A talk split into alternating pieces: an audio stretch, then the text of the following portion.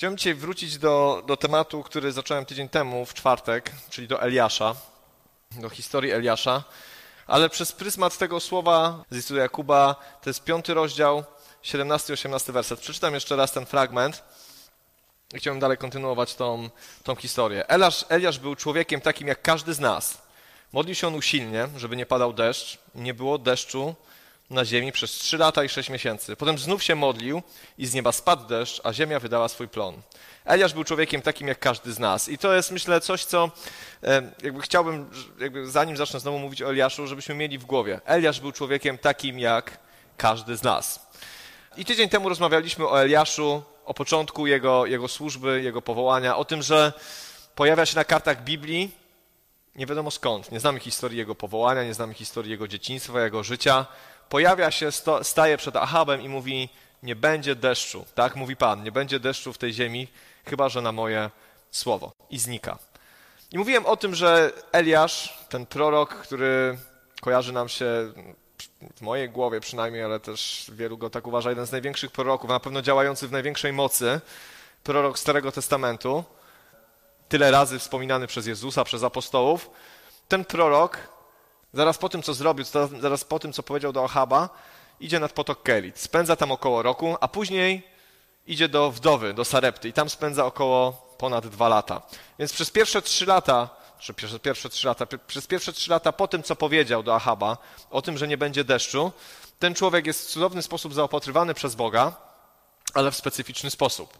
Ma Boże błogosławieństwo, kruki przynoszą mu mięso i chleb, pije wodę ze strumienia. Kiedy ten strumień wysycha, Pan Bóg mówi: a teraz wysyłam cię i będzie się opiekować tobą wdowa w Sarepcie, wdowa, która jeszcze o tym wtedy nie wiedziała, że ma się nim opiekować, wdowa, która sama nic nie miała, gdzie Pan Bóg sprawia, że oliwa się nie kończy i mąka się nie kończy. A na końcu tej historii, kiedy jest cud, zaopatrzenie, Boże zaopatrzenie, kiedy wokół jest śmierć, susza i wszystko umiera, jest taki, że syn tej kobiety umiera. Eliasz się o niego modli, woła do Pana i ten chłopiec zostaje wskrzeszony. Życie zostaje wrócone do jego ciała i wtedy ta kobieta wypowiada takie słowa: teraz wiem, że jesteś mężem Bożym. I to jest ten moment, w którym chciałem tak lekko podsumować to, co było tydzień temu dla tych, którzy nie słyszeli, że to był taki specyficzny moment kształtowania jego charakteru, przebywania w Bożej obecności, Bożego zaopatrzenia, dostawania tego, co było mu potrzebne do życia. Tam nie było luksusów, tam nie było widowiskowych rzeczy, tam była samotność, tam może było ciężko, tam był chleb, mięso i woda, bez ludzi. Później była wdowa, poganka w Sarepcie Sydońskiej, gdzieś na wygnaniu. Wiecie, oliwa i mąka, nie wiem, co z tego można było upiec, ale przez 2 lata nie była to może zbyt wyszukana dieta. I tam przez ten czas Eliasz, wierzę w to głęboko, chociaż o tym nie czytałem, był kształtowany przez Boga. Pan Bóg coś do niego mówił, prowadził go, lepił go jako tego proroka, który za chwilę modli się, deszcz zaczyna padać, ogień spada z nieba i dzieją się potężne rzeczy, ale przez 3 lata swojej służby zero widowiskowości. Kształtowanie. Proces, który zmieniał go, który go kształtował, który, wierzę, Pan Bóg wkładał w jego serce ważne rzeczy, mówił do niego, uczył się słuchać i uczył się reagować na to, co Pan Bóg do niego mówi. Chciałbym dzisiaj pójść dalej w tej historii, dlatego że każdy z nas, jeżeli popatrzymy na życie Eliasza, tak jak jest w tym liście do Jakuba, Eliasz był człowiekiem takim jak każdy z nas. Każdy z nas przeżywa pewien proces, każdy z nas jest jakoś przez Boga kształtowany, do czegoś przygotowywany i nie zawsze jest tak, że to, co mamy w sercu odnośnie Boga, to, co wydaje nam się, że będziemy robić, na następny dzień się dzieje. Czasami to trwa. Czasami jest proces, Pan Bóg uczy nas, kształtuje, może szlifuje nasz charakter, może uczy nas słuchać, uczy nas robić, pokazuje nam, że się o nas troszczy, że nas zaopatruje, że możemy na Niego liczyć. Rodzi się w nas zaufanie do Boga. To jest to, co ciocia przed chwilą powiedziała. Bliska relacja powoduje, że jest zaufanie, że wiesz, że możesz na kim polegać, bo Go znasz, bo wiesz, że jeżeli On coś powiedział, to taki jest i to zrobi. Ale kiedy kogoś nie znasz, musisz mu wierzyć troszeczkę na słowo. Albo boisz się zaufać, bo nie ma tej bliskości. Eliasz 3 lata spędził w specyficznych warunkach. Ahab w tym czasie go szuka. Chce go znaleźć, dlatego że on powiedział do Ahaba: nie spadnie deszcz z nieba, chyba że na to, co ja wypowiem, na słowa wychodzące z moich ust. Więc Ahab szuka Eliasza wszędzie, po wszystkich okolicznych królestwach, a Eliasz jest schowany. Eliasz jest ukryty, Eliasz jest zaopatrywany przez Boga, Eliasz nie rzuca się w oczy, Eliasz jest w miejscu przygotowania do tego, co powinien zrobić. Ale w tym czasie w Izraelu jest wielka susza. Wielka susza. I chciałbym, żebyśmy wrócili do Słowa Bożego. To jest ogólnie, ja będę troszeczkę wyrywał, bo nie chcę czytać całej historii. To jest 18 rozdział pierwszej Księgi Królewskiej. I tą pierwszą część tego rozdziału streszczę, żeby jej nie czytać. Jest tam opisane, co się dzieje w czasie tej suszy. Ahab, kiedy Eliasz mu to powiedział, może nie potraktował tego poważnie. Jakiś przyszedł tutaj odziany w skórę wielbłąda, przepasany pasem, powiedział, że nie będzie padać i zniknął. No i pewnie nie padało przez jakiś czas, więc Ahab się nie martwił. Często nie pada przez tydzień czy przez dwa, ale pewnie po miesiącu czy po dwóch Ahab się połapał i pomyślał sobie, może coś w tym jest. A po 3 miesiącach albo po pół roku powiedział, muszę znaleźć tego Eliasza, muszę go znaleźć, przez niego nie pada deszcz. Więc rozesłał posłów po wszystkich okolicznych królestwach i zaczął szukać Eliasza, żeby go sprowadzić do siebie. I podejrzewam, jakoś siłą wymusić od niego, żeby w końcu ten deszcz spadł. Obwiniał o to Eliasza. I czytamy tam historię, że do jednego ze swoich sług, do Obadiasza, Ahab mówi, rozejdźmy się po Izraelu. Ty idź w jedną stronę, ja w drugą. Szukajmy jakiegoś miejsca, gdzie chociaż trochę jeszcze jest trawy, żeby nasze bydło, nasze konie, nasze muły przeżyły. To widać, co się działo po tych 3 latach w Izraelu. Nic nie rosło. Był głód. Ludzie umierali. Pewnie zjedli już wszystko, co mieli. Bydło, krowy, konie, wszystko to, co mieli, jakieś woły. Nie miały już co jeść, nie było trawy, była totalna susza, Ahab jest zdesperowany. Cały Izrael jest zdesperowany, cały Izrael umiera z głodu. Dzisiaj dzisiejsza technologia sprawia, tak jak dzisiejszy Izrael, który potrafi odsolić wodę morską i jest ona zdatna do spożycia. Wtedy nie było takiej możliwości, nie padało, koniec. Cała gospodarka, nic po prostu nie mogło funkcjonować, więc Ahab jest zdesperowany. I w końcu Pan Bóg mówi do Eliasza, idź do Ahaba.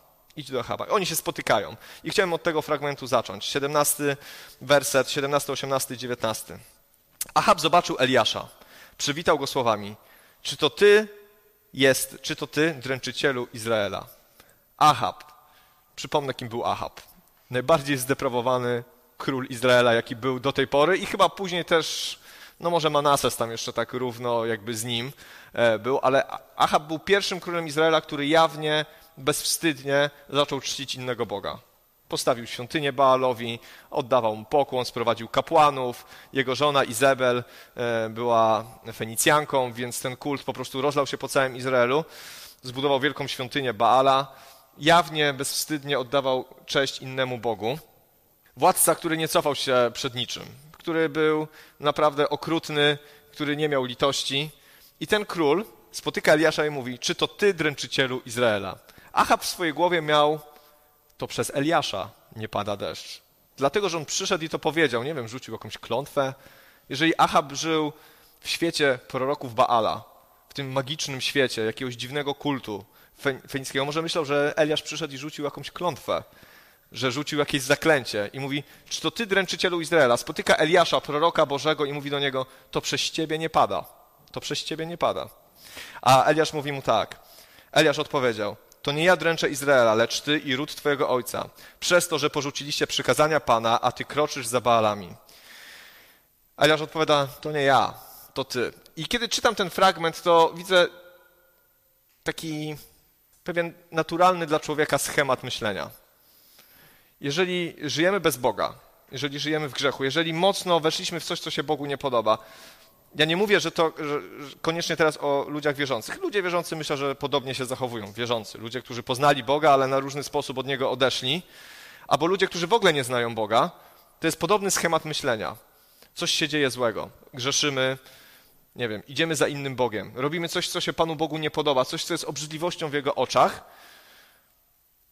I kiedy kończy się ten miodowy miesiąc życia z grzechem, kiedy kończy się ten moment, kiedy grzech jest jeszcze ciągle atrakcyjny, przyjemny, kiedy przychodzą konsekwencje tego grzechu, przychodzi susza. Bo ewidentnie ta susza została zrzucona na Izrael za ich bałwochwalstwo, za ich odejście od Boga. Kiedy przychodzi ten moment, kiedy trzeba wypić piwo, którego się naważyło, kiedy już nie jest tak kolorowo z naszym grzechem, kiedy ten grzech zaczyna nas dociskać do ziemi, kiedy zaczyna rodzić owoce, o której czytamy w Biblii, że grzech rodzi zawsze śmierć, kiedy ta śmierć zaczyna się pojawiać, to co robi Ahab? Nie patrzy na siebie i nie mówi, to ja. Tylko dorywa Eliasza i mówi, to ty jesteś winny temu, co się dzieje. to ty jesteś winny. Grzech tak działa, grzech nas zaślepia i powoduje, że szukamy winnych. Szukamy wyjaśnienia sytuacji i to pierwszym odruchem nie jest szukanie tego w sobie, tylko kto to zrobił? Dlaczego tak się dzieje? Ahab dokładnie tak się zachował. I Eliasz mówi, to ty i cały dom twojego ojca, przez to, że porzuciliście przykazania Pana i kroczycie za Baalami. Porzuciliście Boga i to jest konsekwencja. To, co się dzieje teraz w Izraelu, przez ciebie jako władcę, to jest konsekwencja tego, że porzuciłeś drogę Bożą. I chyba nikt z nas się nie oszukuje, że kiedy porzucamy Boże drogi, to wcale nie dzieje się lepiej. Ja mam to doświadczenie w swoim życiu. Myślę, że każdy z nas ma. Kiedy gdzieś zboczył, kiedy gdzieś się pogubił, kiedy z różnych powodów oddaliliśmy się od Boga i coś innego stało się dla nas ważne. I wiemy, co się wtedy dzieje. Człowiek wierzący wie, co się dzieje wtedy, kiedy zaczyna iść za innymi bogami, kiedy zaczyna żyć w grzechu, kiedy odchodzi od Pana, porzuca Jego przykazania, zaczynają się dziać złe rzeczy. I Eliasz jasno wskazuje, że to, co się dzieje, to nie jest wina innych ludzi, to nie jest moja wina. To jest naturalna konsekwencja twojego grzechu, to jest naturalna konsekwencja twojego odstępstwa, bo to zawsze funkcjonuje tak samo. Kiedy pożądliwość pocznie, rodzi grzech, a kiedy grzech pocznie, rodzi śmierć. I jak świat światem, nigdy to nie zadziałało inaczej. Zawsze to działa tak samo.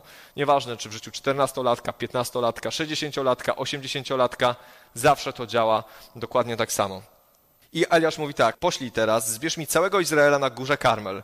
Zgromadź też 450 proroków Baala i 400 proroków Aszery, obiadających stół Izebel.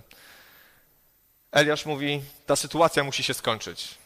Ta susza nie jest po nic. To, że ten grzech, który sprowadziłeś na Izraela, to, że Izrael za tobą poszedł, to nie jest stan, w którym Pan Bóg chce, żebyście trwali. Ta susza nie jest po to, żeby was wymordować i zabić.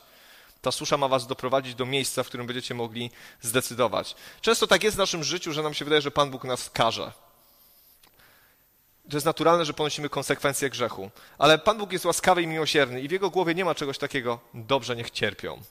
Bardzo dobrze zasłużyli sobie, niech teraz poczują, co narobili złego.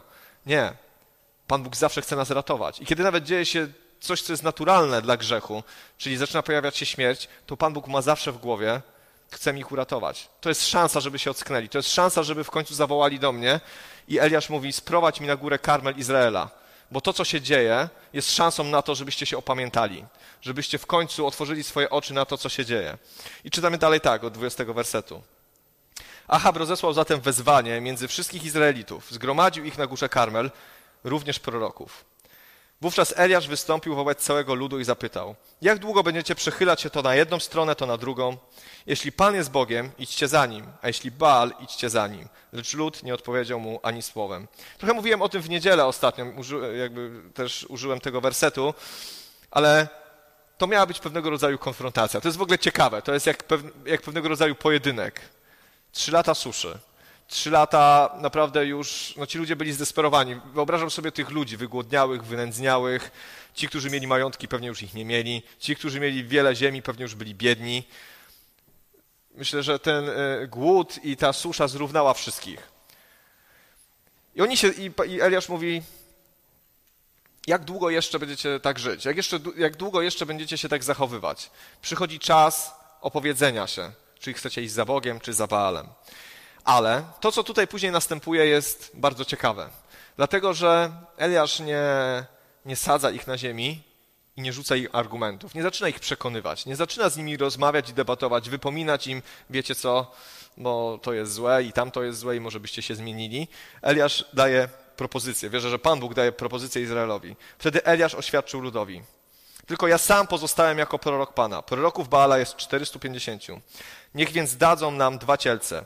Niech oni wybiorą sobie jednego, poćwiartują go, ułożą na drewnie, ale ognia niech nie podkładają. Ja też przygotuję 1 cielca, ułożę go na drewnie i nie podłożę ognia. Potem wzywajcie imienia waszego Boga, ja natomiast wezwę imienia JHWH. Niech ten, którego Bóg odpowie ogniem, okaże się prawdziwym Bogiem. Wówczas cały lud odpowiedział, słusznie, niech tak się stanie. Pewnego rodzaju pojedynek. Sąd Boży. W średniowieczu bardzo często takie rzeczy Kościół robił. Sąd Boży. Takie sprawdzenie. Kto jest prawdziwym Bogiem? taki czas weryfikacji i sprawdzenia, kto tu tak naprawdę ma moc. Apostoł Paweł napisał, że Królestwo Boże nie zasadza się na tym, co na słowach, lecz na mocy Bożej. Nie na intelekcie. Nie tylko na tym, co człowiek może wymyślić, poukładać, wyjaśnić sobie. To jest ważne, bo my tego potrzebujemy, żeby pewne rzeczy nam się w głowie ułożyły. Ale nie na tym się opiera Królestwo Boże, opiera się na mocy. I Eliasz mówi, koniec tego. Za chwilę zobaczymy, kto jest prawdziwym Bogiem. Kto jest prawdziwym Bogiem? Złożymy ofiarę. I temu, kogo jego Bóg odpowie, ten jest prawdziwym Bogiem. Ciekawe. Bardzo ciekawe. Dlatego, że czasami możemy mówić, że to nie jest tak, że nasze życie opiera się że powinniśmy opierać się na wierze. Wiara jest przekonaniem o tym, czego nie widać. Prawda? List do Hebrajczyków. Na tym, czego nie widać. A jednocześnie Eliasz tutaj mówi, zobaczycie moc Bożą, że przekonamy się, kto jest prawdziwym Bogiem. Zobaczymy się, kto tak naprawdę jest tym, który ma moc was zbawić. I Izrael mówi, słusznie, niech tak się stanie. Dla Izraela dosyć wygodne, bo tam, gdzie spadnie ogień, za tym pójdą. Ale to jest bardzo, bardzo ciekawe zjawisko. No i teraz nie będę czytał tej całej historii. Pierwsi byli prorocy Baala. Znamy dobrze tą historię. Mieli czas, mieli kilka godzin. Zrobili wszystko jak trzeba, zbudowali ołtarz, położyli drewno, położyli ofiarę. Było ich 450. No i zaczęli tam się modlić, wołać do Baala. Zaczęli robić różne te swoje rytuały. I w pewnym momencie Eliasz, w 27 wersecie czytamy tak. Po południu, czyli musiało to trwać już kilka godzin, Eliasz zaczął z nich drwić. Wołajcie głośniej, doradzał. To wprawdzie Bóg, lecz może się zamyślił, może się czymś zajął, może jest w podróży, albo może zasnął. Niech się obudzi. Wołali więc tym głośniej i według swojego zwyczaju robili sobie nacięcia nożami i włóczniami, tak że spływała po nich krew. Zaczął z nich szydzić. Eliasz zaczął się dopytywać, to gdzie jest ten wasz Bóg? Gdzie to, jakby, może wołajcie głośniej. I zacząłem się zastanawiać, czy to takie nieładne z jego strony było tak naprawdę, że jakby mógł im dać spokój, bo i tak wiedział, że nic się nie wydarzy. Ale myślę, że to, co on powiedział, było w tym kontekście. My Boga postrzegamy jak wszechpotężnego, wielkiego Boga, który jest w niebie. Ludzie tamtych czasów, a szczególnie ci, którzy czcili właśnie Baala, Aszerę, jakiegoś tam, nie wiem, Nimroda albo jakieś tam inne bóstwa babilońskie, jakiegoś Molocha. Ludzie, którzy jakby byli w wielobóstwie, to tych bogów jakby wyobrażali sobie na kształt człowieka. Ci bogowie mieli żony, mieli dzieci, tam były różne dziwne mitologie, oni tam się kłócili się ze sobą, prowadzili wojny, nienawidzili się. Człowiek, jakby diabeł tak to stworzył, że ten fałszywy Bóg był troszeczkę takim człowiekiem nieśmiertelnym.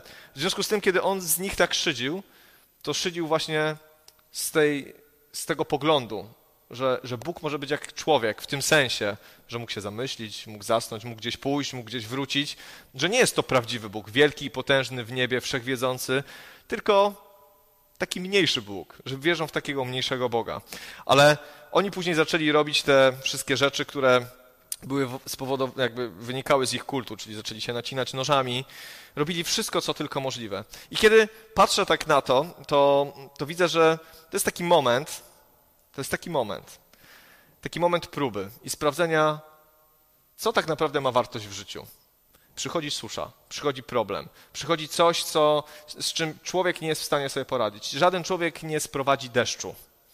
Nawet chyba przy dzisiejszej technologii jest to niemożliwe. Nie da się tego zrobić. I w obliczu czegoś takiego trudnego nagle religia staje się nie festiwalem, nie obyczajem, nie jakąś tradycją, nie czymś, co sprawia, że się fajnie poczujesz, bo pójdziesz do kościoła, powiesz chwała Bogu, przywitasz się. W tym momencie, w momencie wielkiego zagrożenia, Bóg staje się czymś, oczekujemy od Boga w naszym sercu tak naprawdę, każdy z nas, realnego działania, realnej odpowiedzi. Już nas nie interesuje festiwal. Wiecie, kult Baala był taki, i myślę, że dlatego też był taki pociągający dla Izraela, mówiłem o tym już w niedzielę, był kolorowy. To było troszeczkę jak winobranie. To był Bóg płodności, dobrobytu, właśnie uosobiony jako taki, nie wiem, było dosyć rozpustne i takie, wiecie, gloryfikujące życie i przyjemności. I kiedy Izrael, kiedy było wszystko dobrze, kiedy nie było suszy, to wiecie, to super, chodzimy tutaj do świątyni Baala, tam jest ciekawie, tam się dzieje, tam po prostu jest zabawa, tutaj złożymy ofiarę, to jest fajne. Ale Eliasz mówi, teraz jest susza i pokażcie, na co stać waszego Boga. To zobaczymy, w czym położyliście nadzieję. I nagle się okazuje, że ten kult Baala, ciekawy i kolorowy wtedy, kiedy wszystko jest dobrze, w momencie, kiedy jest trudno, okazuje się wydmuszką, okazuje się nic nie warty. Okazuje się tylko nacinaniem ciała, tylko wołaniem. Te rytuały, które kiedy jest dobrze, jakby niczego też nie zmieniają w naszym życiu, bo jest dobrze, nagle się okazuje, że w momencie próby są nic nie warte. W momencie, kiedy musi spaść ogień z nieba, to nie działa, to po prostu nie działa. I tak ten świat funkcjonuje dzisiaj. Świat, nie lubię tego słowa, to jest nasza chrześcijańska nowomowa, ale ten świat poza Bogiem, poza ten świat żyjący po prostu swoimi problemami, swoją filozofią, jest jak ten kult Baala. Ciekawy, kolorowy, pasjonujący, szczególnie dla młodych ludzi, czymś takim. To jest to. To nie jest ten nudny kościół. To nie jest ten nudny monoteizm, ta Jerozolima. Mówię, tak spłaszczam, mówię o tym, jak często ludzie to postrzegają. Dla mnie jakby chrześcijaństwo nie jest nudne, ale ludzie tak czasami sobie myślą.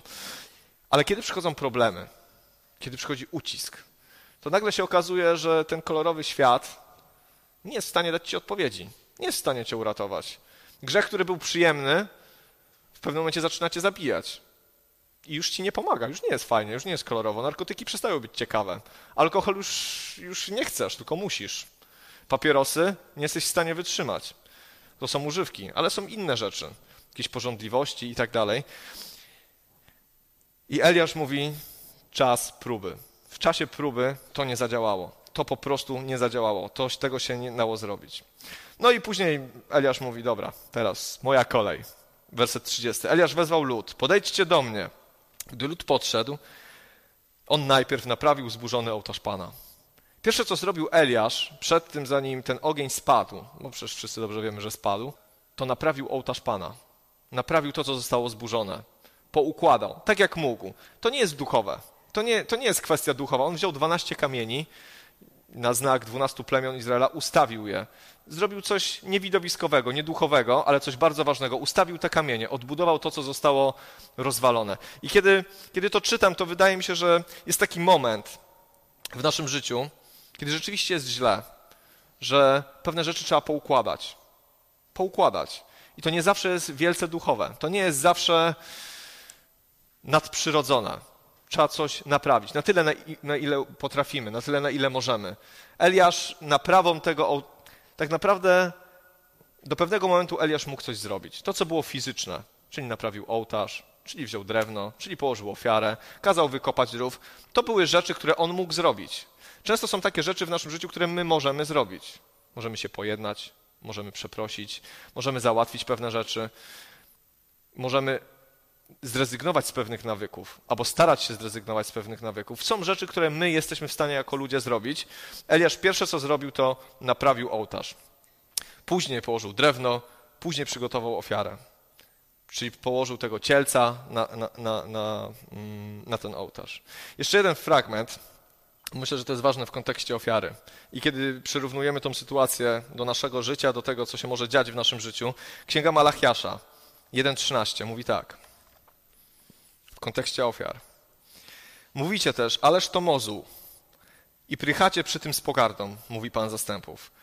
Stąd, bo tu chodzi o to, że Izrael się pyta, dlaczego, co zrobili złego. Stąd przynosicie i to, co zrabowane, i to, co chrome, i to, co chore, i składacie na ofiarę. Czy mam to przyjąć łaskawie z waszej ręki, mówi Pan? Inny kontekst. Ale podobny grzech. Tu też chodziło o bałwochwalstwo. Izrael miał ciągle problemy z bałwochwalstwem. Księga Malachiasza setki lat później. Ten sam problem. I Eliasz kładzie ofiarę. Ale jaką Pan Bóg chce ofiarę? Co Pan Bóg chce, żeby na tym ołtarzu się znalazło? Izrael sobie w pewnym momencie na różnych etapach swojej historii kombinował. W Biblii jest jasno napisane, co ma być ofiarą. Baranek dorodny, najpiękniejszy, najlepszy. Nie tam byle co. Ale Izrael sobie pomyślał, no jak my będziemy te najlepsze baranki oddawać na ofiarę, to jakby to, co dla nas zostanie. Więc wiecie, ofiarę trzeba było złożyć, więc tam jakiś lekko kulawy, wiadomo, to nie jest humanitarne, ale nie, że były te, ale jakby Pan Bóg chciał to, co najlepsze, a oni oddawali to, co nie było najlepsze. I Pan Bóg się pyta, czy mam przyjąć łaskawie to z waszej ręki? fragment dalej jest napisany, a gdybyście przynieśli coś takiemu waszemu księciu, to co on by na to powiedział? Gdybyście przynieśli mu byle co.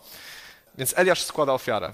I myślę, że kiedy ten przychodzi czas próby, kiedy odbudowujemy ołtarz, ale kiedy składamy ofiarę, to ta ofiara to nie ma być byle co z naszego życia. To nie ma być resztka, to co nam zbywa, żeby załatwić problem, żeby jakoś tam się z Bogiem pojednać. Zachwyca mnie i przeraża mnie jednocześnie w relacji z Bogiem, ale pozytywnie mnie przeraża, że On chce nas w całości, całego. I On przecież wie, że ja jestem nieidealny, ale chce mnie całego. Chce całego ciebie. Nie chce, żebyś mu oddał tam coś, co ci zbywa, jakąś resztkę czasu, resztkę sumienia, jakieś tam ostatki, które ci zostają z twojego życia. On chce to, co najlepsze, żeby na tym ołtarzu odbudowanym znalazło się coś, co jest naprawdę cenne. I co się dzieje później? No tam każe kopać rów, napełnić go wodą i tą ofiarę polać wodą. Chodziło o to, żeby nikt nie mógł zarzucić Eliaszowi, że ja to sobie, wiecie, tam gdzieś zostawiłem podpalone i to taki, że to nie była mistyfikacja. Eliasz zrobił wszystko, żeby nikt nie mógł mu zarzucić, że to było wymyślone. I modli się tak, werset 36. Gdy więc nadeszła pora składania ofiary, prorok Eliasz podszedł i powiedział: Panie, Boże Abrahama, Izaaka i Izraela, niech dziś się okaże, że Ty jesteś Bogiem w Izraelu, a ja Twoim sługą i na Twoje słowo przygotowałem to wszystko. Odpowiedz mi, Panie, odpowiedz mi proszę i niech ten lud pozna, że to Ty, Panie, jesteś Bogiem i że Ty zwracasz z powrotem ich serca. I jeszcze nic się nie dzieje. Eliasz się modli. I ja tak się zastanowiłem nad tym, jakbym był teraz Eliaszem. I Pan Bóg mi mówi: zgromadzę całego Izraela. Weź tych proroków. Wiecie, fajnie jest się śmiać z kogoś, że ogień nie spada z nieba. A tutaj, wiecie, nacinają się, robią jakieś dziwne rzeczy, co jest wszystko fajne, ale później ty musisz stanąć, zrobić to samo. Tak sobie pomyślałem, jaka wiara. Jak ten człowiek musiał ufać Bogu. On nie miał żadnego papierka, żadnego dowodu. Nie czytamy nigdzie wcześniej, że robił jakieś testy z Bogiem, że składał mniejszą ofiarę, modlił się, coś spadało, coś się rozpalało. Nie czytamy o tym, że on coś ćwiczył, trenował, że on gdzieś nabierał doświadczenia. Przez 3 lata nad potokiem Kerit i u wdowy w Sarepcie był z Bogiem. Pan Bóg do niego mówił, Pan Bóg go zaopatrywał. Dzień w dzień był z nim. I kiedy przyszedł czas, kiedy miał wykonać to, co miał wykonać, z jaką pewnością. To, że on szydził z tych proroków Baala, można potraktować jako arogancję, ale z drugiej strony jako przejaw wiary. Bo on był pewny. Musiał być pewny. Bo inaczej jego szydzenie okazałoby się jeszcze większą głupotą. Musiał być pewny, że ten ogień z nieba spadnie, że to się wydarzy. To jest wiara. Przebywasz z Bogiem, masz z Nim kontakt, masz z Nim relację, On cię wysyła i ty wiesz, że to zadziała. Robisz widowisko na cały naród. Z królem włącznie. Są tam wszyscy. Wszyscy to widzą. To się musi udać, bo jak się nie uda... On ryzykował swoim życiem, absolutnie. Myślę, że wiemy, co się wydarzyło później. Tych 450 proroków Baala zginęło, ale gdyby ten ogień nie spadł, podejrzewam, że to Eliasz by zginął. On ryzykował swoim życiem.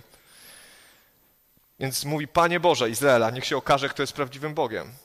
I niech się okaże, że to Ty mi włożyłeś w serce, że to nie jest mój wymysł, że to nie jest jakaś moja arogancja, moja pycha, że ja nie reprezentuję tu siebie, że ja nie robię tego wszystkiego, żeby się pokazać. Pokaż, kto jest prawdziwym Bogiem. Na te słowa spadł ogień Pana i strawił ofiarę całopalną. Drewno, kamienie, powierzchnię ziemi, a wodę wypełniającą rów wysuszył. Gdy lud to zobaczył, padł na twarz. Pan, wołali. To On jest Bogiem. Pan, On jest Bogiem. Spada ogień z nieba. Spada ogień z nieba zgodnie z Bożą obietnicą na to wszystko, co się wydarzyło. Trawi wszystko do reszty. I co robi Izrael? Woła. Pada na twarz przed Bogiem i woła: On jest Bogiem, Pan jest Bogiem. Tylko On jest Bogiem. Kiedy o tym czytam, to możemy powiedzieć sobie i zadać sobie pytanie, czy naprawdę jesteśmy aż tak ciężcy jako ludzie, że musimy zobaczyć znak? Pan Bóg mówił do faryzeuszów, że znaku, że to pokolenie cudzołożne szuka znaku, ale nie będzie dany im znak. Ale my jako ludzie potrzebujemy czasami, żeby coś się wydarzyło widowiskowego, bo ciężko nam pewne rzeczy przyjąć przez wiarę. I myślę, że Pan Bóg często tak działa. Pan Bóg, ten ogień stąpił, Boża moc się objawiła, realnie się objawiła i nie było wątpliwości, kto jest Bogiem. To nie były teologiczne dysputy. Eliasz nie przeprowadził z nimi pogawędki na temat tego, kto jest prawdziwym Bogiem. Eliasz powiedział: zaufał całkowicie, zaryzykował swoje życie i powiedział: Pan Bóg jest jeden, spadnie ogień z nieba. Ogień spada. Izrael woła: Pan jest Bogiem. I kiedy o tym myślę, to widzę, że i myślę, że każdy z nas ma to przekonanie, że wierzymy w Boga, który jest potężny i wielki. Śpiewamy to, wyznajemy to pieśniami, modlimy się, ale nasz Bóg jest dokładnie taki. Kiedy jest problem, kiedy jest susza, w dwóch aspektach to potraktujmy. Kontekst Izraela. Kiedy jest susza, kiedy jest problem, kiedy grzeszysz, kiedy twoje życie nie idzie w tą stronę, kiedy zaczynasz ponosić konsekwencje, Pan Bóg daje ci szansę, żebyś się opowiedział i poszedł za Nim. I może to zrobić w potężny sposób. W potężny sposób. Ponadnaturalny. Ja w to wierzę. Ja kiedy widzę pokutującego grzesznika, dla mnie to jest niesamowicie ponadnaturalne. Bo tego się nie da zrobić tak po prostu. Zmienić serca. Kiedy ktoś porzuca grzech, kiedy ktoś narodzi się, to jest wielki cud. I Pan Bóg daje łaskę ludziom nawet, którzy się Go zaparli, którzy powiedzieli: nie idę za Tobą, nie, chrześcijaństwo to bzdura. Ale przychodzi taki moment, że Pan Bóg przez trudną rzecz mówi: jest nadzieja, jest szansa.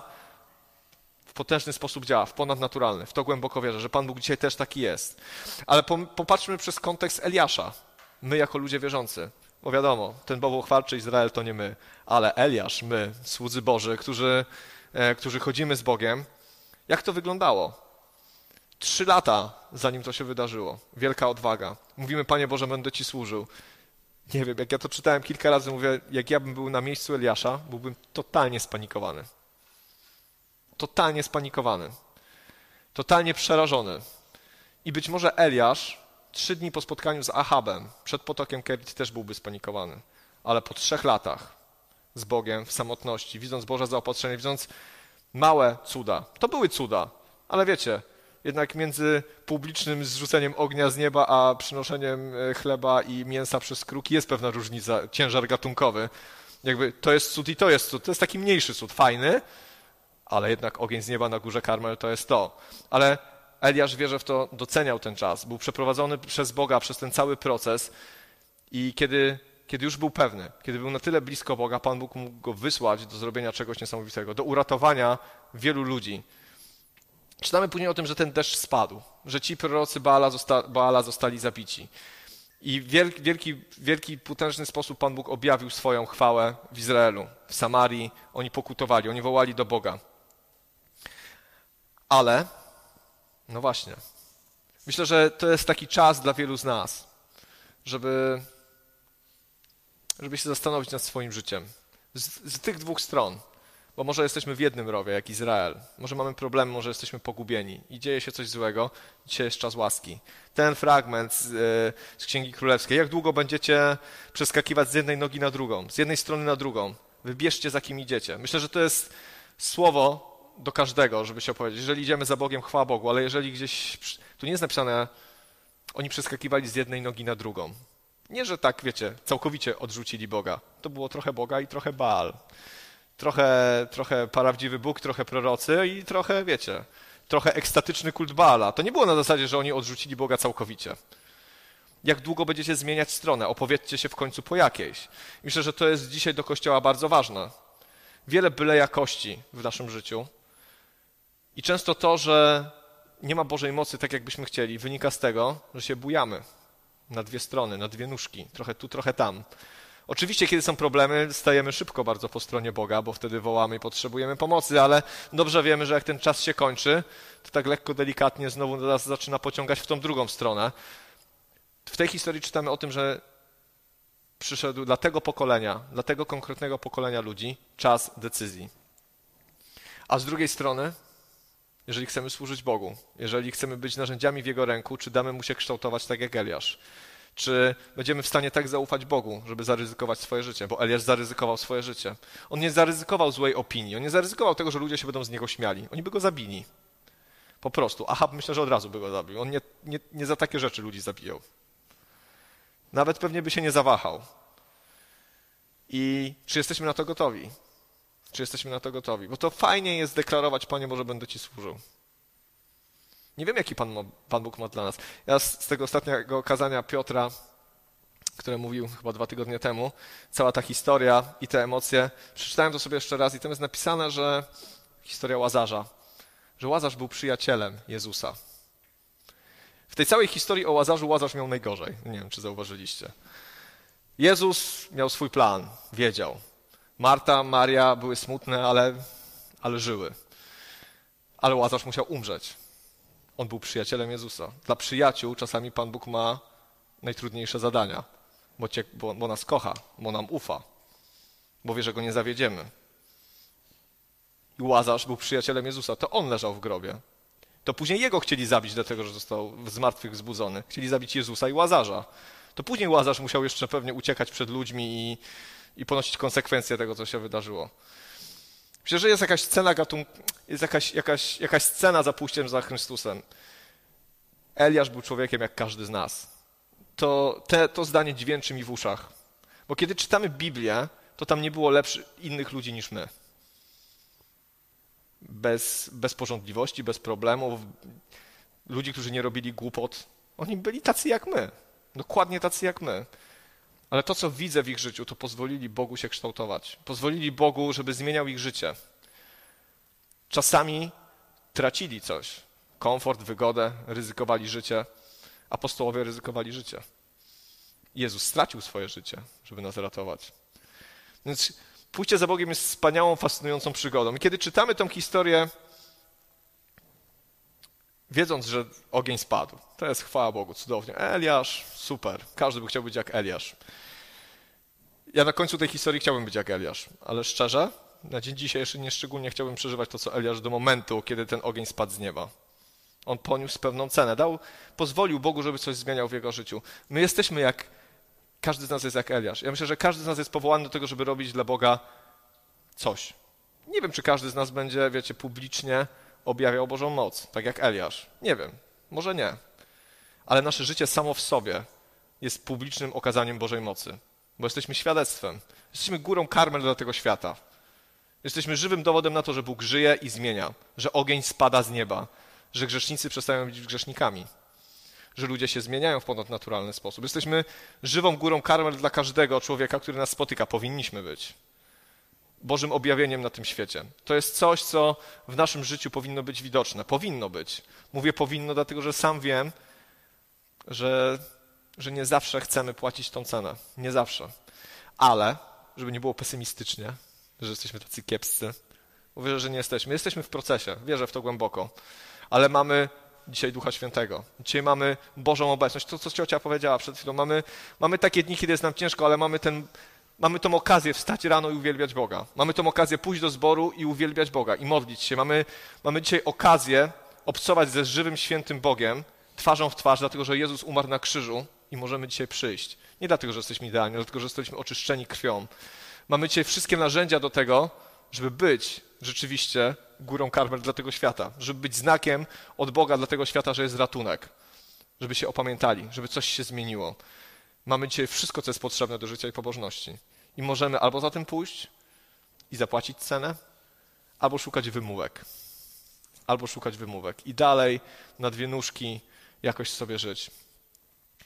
Chciałbym, żebyśmy przyszli do Boga w modlitwie, żebyśmy zagrali jeszcze jedną pieśń, żebyśmy się pomodlili, żebyśmy zbadali swoje serce przed Bogiem. Jeszcze na pewno mamy jakieś swoje prośby, rzeczy, o które byśmy się chcieli razem dzisiaj modlić. Boże, dziękujemy Ci za to, że Ty jesteś wielkim Bogiem, Panie. W Twoim słowie jest napisane, Boże, że przyszło nam żyć w trudnych czasach, Panie, w czasach ostatecznych, Panie, żebyśmy dobrze korzystali z tych dni, Panie, bo czas jest zły, Boże. I my o tym dobrze wiemy, Panie, i często o tym mówimy, Boże. Ale tak bardzo Ci dziękuję za to, że w tych trudnych czasach nie jesteśmy sami, że nie jesteśmy zdani tylko na siebie, na swoje myśli, na swoje starania, ale możemy przyjść do Ciebie, Boże. Dziękuję Ci za to, że Ty w swoim słowie dajesz nam mnóstwo przykładów, Boże, że z ludzi nieidealnych, niedoskonałych, że z ludzi, którzy nie byli zawsze uosobieniem, Boże, wielkich cnót, Boże, czyniłeś wielkich mężów Bożych, Panie. Dziękuję Ci za to, że to jest dla nas zachęta, Panie. Że Ty jesteś wielki i potężny, nie my. Proszę Cię o to, Panie, żebyś w sercu wielu z nas dzisiaj, Boże, wzbudził żywe pragnienie, Panie, i chęć do tego, żeby pójść za Tobą, Panie, i nawet zapłacić cenę, Boże, niewygody, ryzyka, żeby, Boże, być bliżej Ciebie, Panie. Ja Ci dziękuję za to, że my nie zostaliśmy powołani do tego, żeby być, Panie, żeby po prostu być, Panie, żyć i umrzeć, Panie. Zostaliśmy powołani do tego, Boże, żeby świadczyć o Tobie, Panie, naszym życiem, Panie, naszymi uczynkami, także tym, co mówimy, Panie. Dziękuję Ci za to, że każdy z nas, Boże, jest cenny w Twoich oczach, Panie, i powołany i postawiony, Panie, w swojej rodzinie, w swoim domu, w swojej pracy do tego, Boże, żeby świadczyć i mówić o Tobie, Panie, że jest życie, Panie. I Ty widzisz, jak jesteśmy nieidealni i niedoskonali, Boże. Jak często nie podejmujemy tego zadania, które Ty masz dla nas. Ty to widzisz, Boże, i przepraszamy Cię za to, Panie. Pokutujemy z tego, Boże. Pokutujemy z tego, Boże. Pokutujemy też z tego, Panie, że często, Boże, nasze życie jest takie trochę tu, trochę tam, Panie. Że trochę Boga, trochę tego świata, Boże. Ty to widzisz, Panie. I widzisz, jak nam jest ciężko, Panie. Dzisiaj prosimy Cię o Twoją łaskę, Boże. Prosimy Cię o Twoją łaskę, Panie. O Twoje ponadnaturalne działanie, o którym dzisiaj czytaliśmy, Boże. Że ono jest, Panie. Że Twój ogień z nieba zstępuje, Panie. Że kiedy Ty przychodzisz, Panie, to nie zostawiasz, Panie, pola do negocjacji, Panie. Można za Tobą pójść albo Cię odrzucić, Panie. I proszę Cię, żebyś wylał na nas swoją łaskę, Panie. Żebyśmy poszli za Tobą, Panie. Dziękuję Ci, że Duchu Święty chcesz nas wyposażać, Boże, do tego, żeby nasze życie, Panie, się Tobie podobało. Dziękuję Ci, Duchu Święty, że Ty jesteś pośród nas i dodajesz nam sił, Panie, żeby nasze życie Tobie się podobało, że Ty dodajesz nam mądrości, dodajesz nam odwagi, Panie. Ty, Boże, jesteś tym, który prostuje nasze ścieżki. Dziękujemy Ci za to, Panie. Chcesz naszej woli, Panie. Chcesz naszych decyzji, Panie. Chcesz, Boże, żebyśmy skierowali swój wzrok na Ciebie, Panie. I to jest może czasami, może proste, ale tak trudne dla nas, Panie. I Ty to widzisz, ale proszę Cię, wylej Twojego Ducha na nas obficie, Panie. Wylej nas swojego Ducha, Boże, żebyśmy mieli Twoje pragnienia, Twoje marzenia, żebyśmy mieli w głowie to, co Ty masz dla nas, Boże. Dziękujemy Ci za wszystko, co Ty czynisz, Boże. Chwała Ci niech będzie, Boże.